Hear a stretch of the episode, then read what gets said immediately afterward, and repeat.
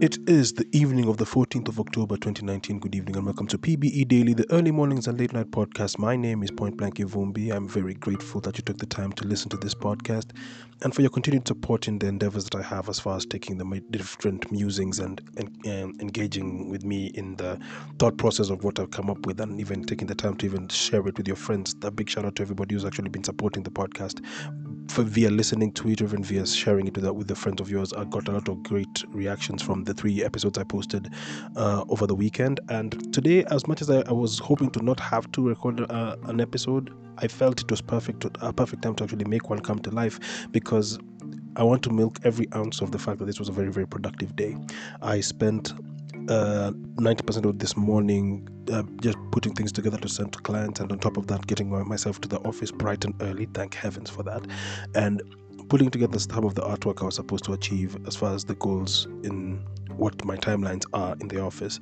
There's a specific goal people should set for, for, themselves on a daily basis and i'm making endeavors and taking strides to make sure that my daily uh, goals are attained and as far as today is concerned i think to a certain extent i've gotten three quarter way into everything I wanted to achieve, and that's both here in the house and also in the office. So, my hope and my endeavor is to potentially wake up early enough tomorrow morning. No, I did not wake up at my typical 5 a.m. today because g- going to sleep was actually hard because I ended up spending most of the waking hours uh, brought on because I had a heavy a heavy dinner. That was a bad move. If there's any advice I could give you, if you're going to have a heavy dinner, please have it at around six o'clock. So at least by nine or eleven o'clock, your body has already adapted to the fact that there's food in its system.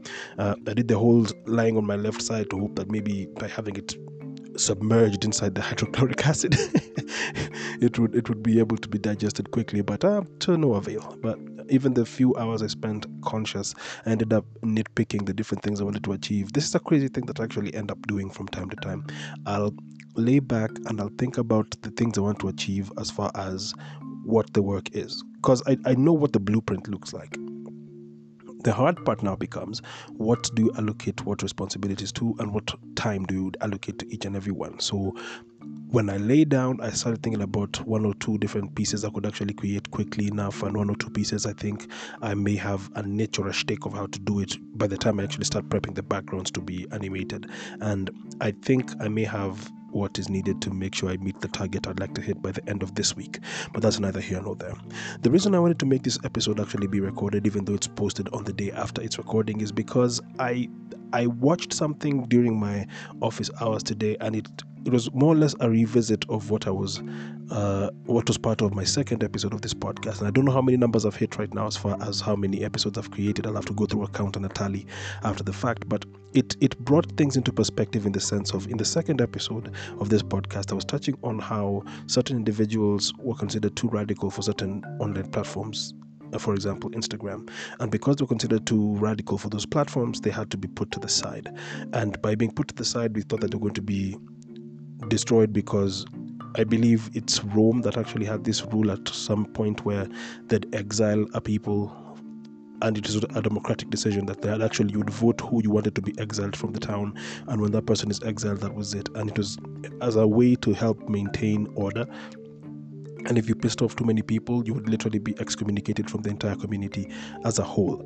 And when i think back to that actual theory it helped me see things in a different light in the sense of I think that's what kind of happens in the current day and age of censorship and how people are taking the time to keep on policing what ne- the next man should say and what the next man should think and what the next man should actually take as his conclusions or the conclusions they should draw in their everyday life and everyday endeavors. Now, based upon that, the character I was actually talking about and, and touching on in the second episode was uh, the leader of the Nation of Islam, Minister Honorable Minister Louis Farrakhan, and I was watching a speech he gave on this thing they call Saviors Day. I believe uh, I may be mistaken, but every year they do a, uh, an event called Saviors Day, and it's the day when they actually speak in more or less in either in recapping of what the, the year they had before was and in looking forward to that which they're going to do next and also touch on what is happening in their current affairs and the things that they need to deal with and after months of the minister Louis Farrakhan being pushed away from Instagram, I started asking myself, okay, so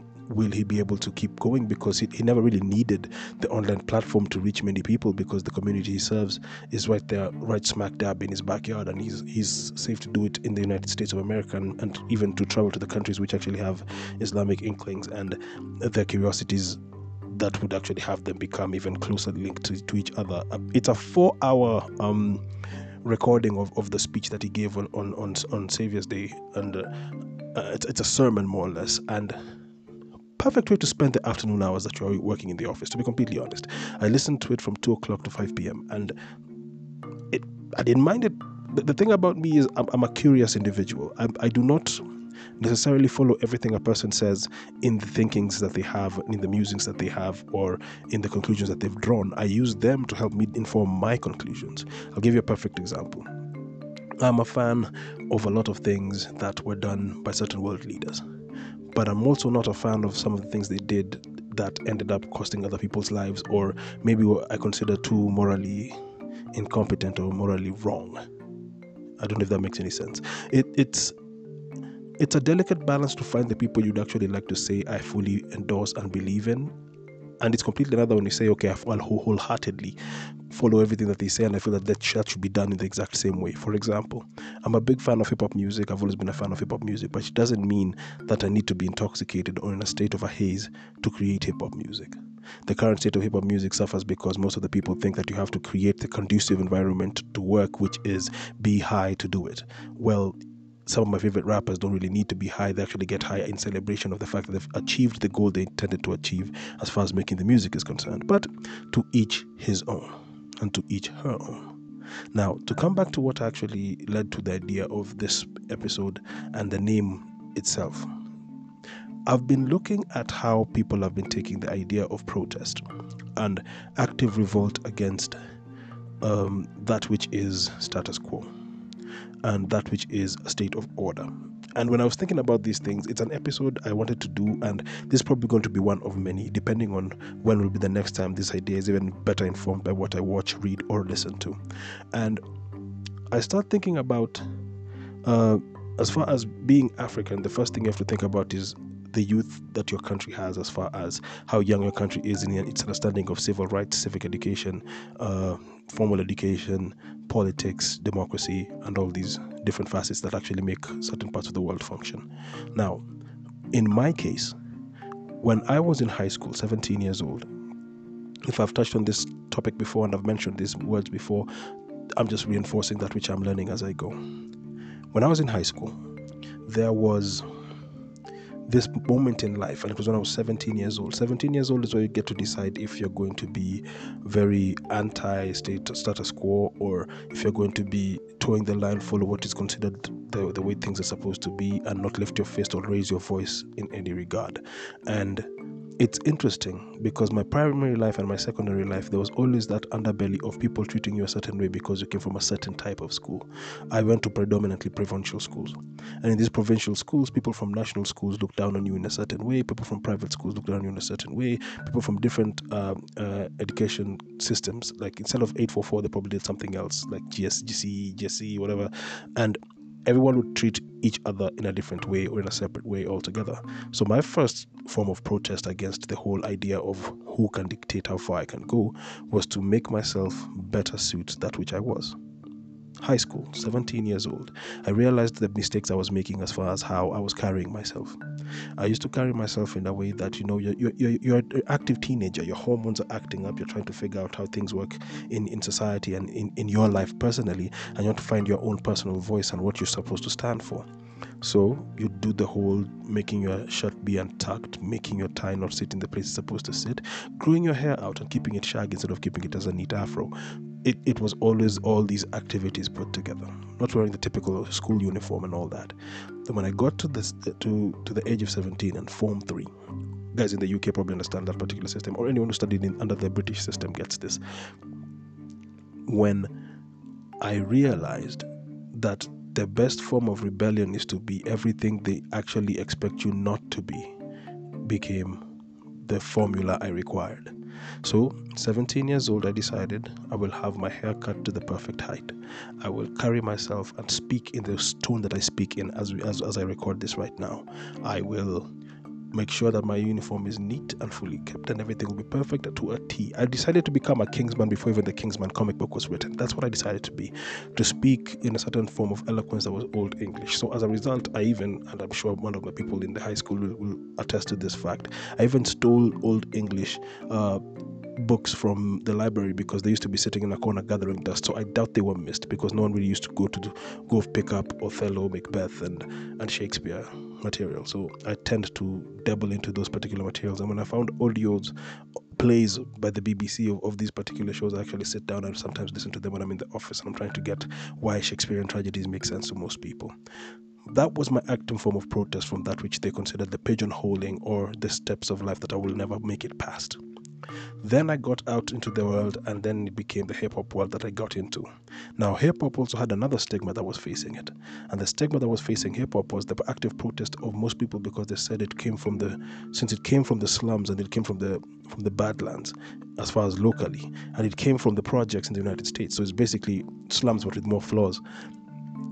It literally meant that you had to carry yourself in a certain way as far as the perception they expect of you. They want you to be this hoodlum, this this hardcore, hard grazing individual. But I don't come from that background as far as being in the streets. I never really was in the streets. I can't I can't even begin to claim that I know these things. The, everything that I heard about the streets, either I saw when in my days as a day scholar, or I heard as narratives from my peers who spoke to me about the experiences they would have every single day of their lives, and then we'd share that information either by just having a conversation or by just hearing the rhymes that it would kick as far as freestyles go. In active protest from that which was considered how people should carry themselves from certain neighborhoods, because I also came from the southwest side of Nairobi, and in that side of the town, as much as it leads towards Ngong and Karen, this side was also considered the middle class, the, the lower middle class, and children of people who work in parastatals were considered vagabonds and just those poor poor children were trying to find their own way into the, the limelight and, and into even respect and accolades and all that. So my active rebellion became continue to carry myself and speak in the way I speak even though I did wear the dashikis and the beaded necklaces and everything but the words I spoke the way I uttered my phrases that was going to be my active rebellion against that which you consider what is my place in life and what is my status in life. So that was my form of protest. My form of protest was always as an example.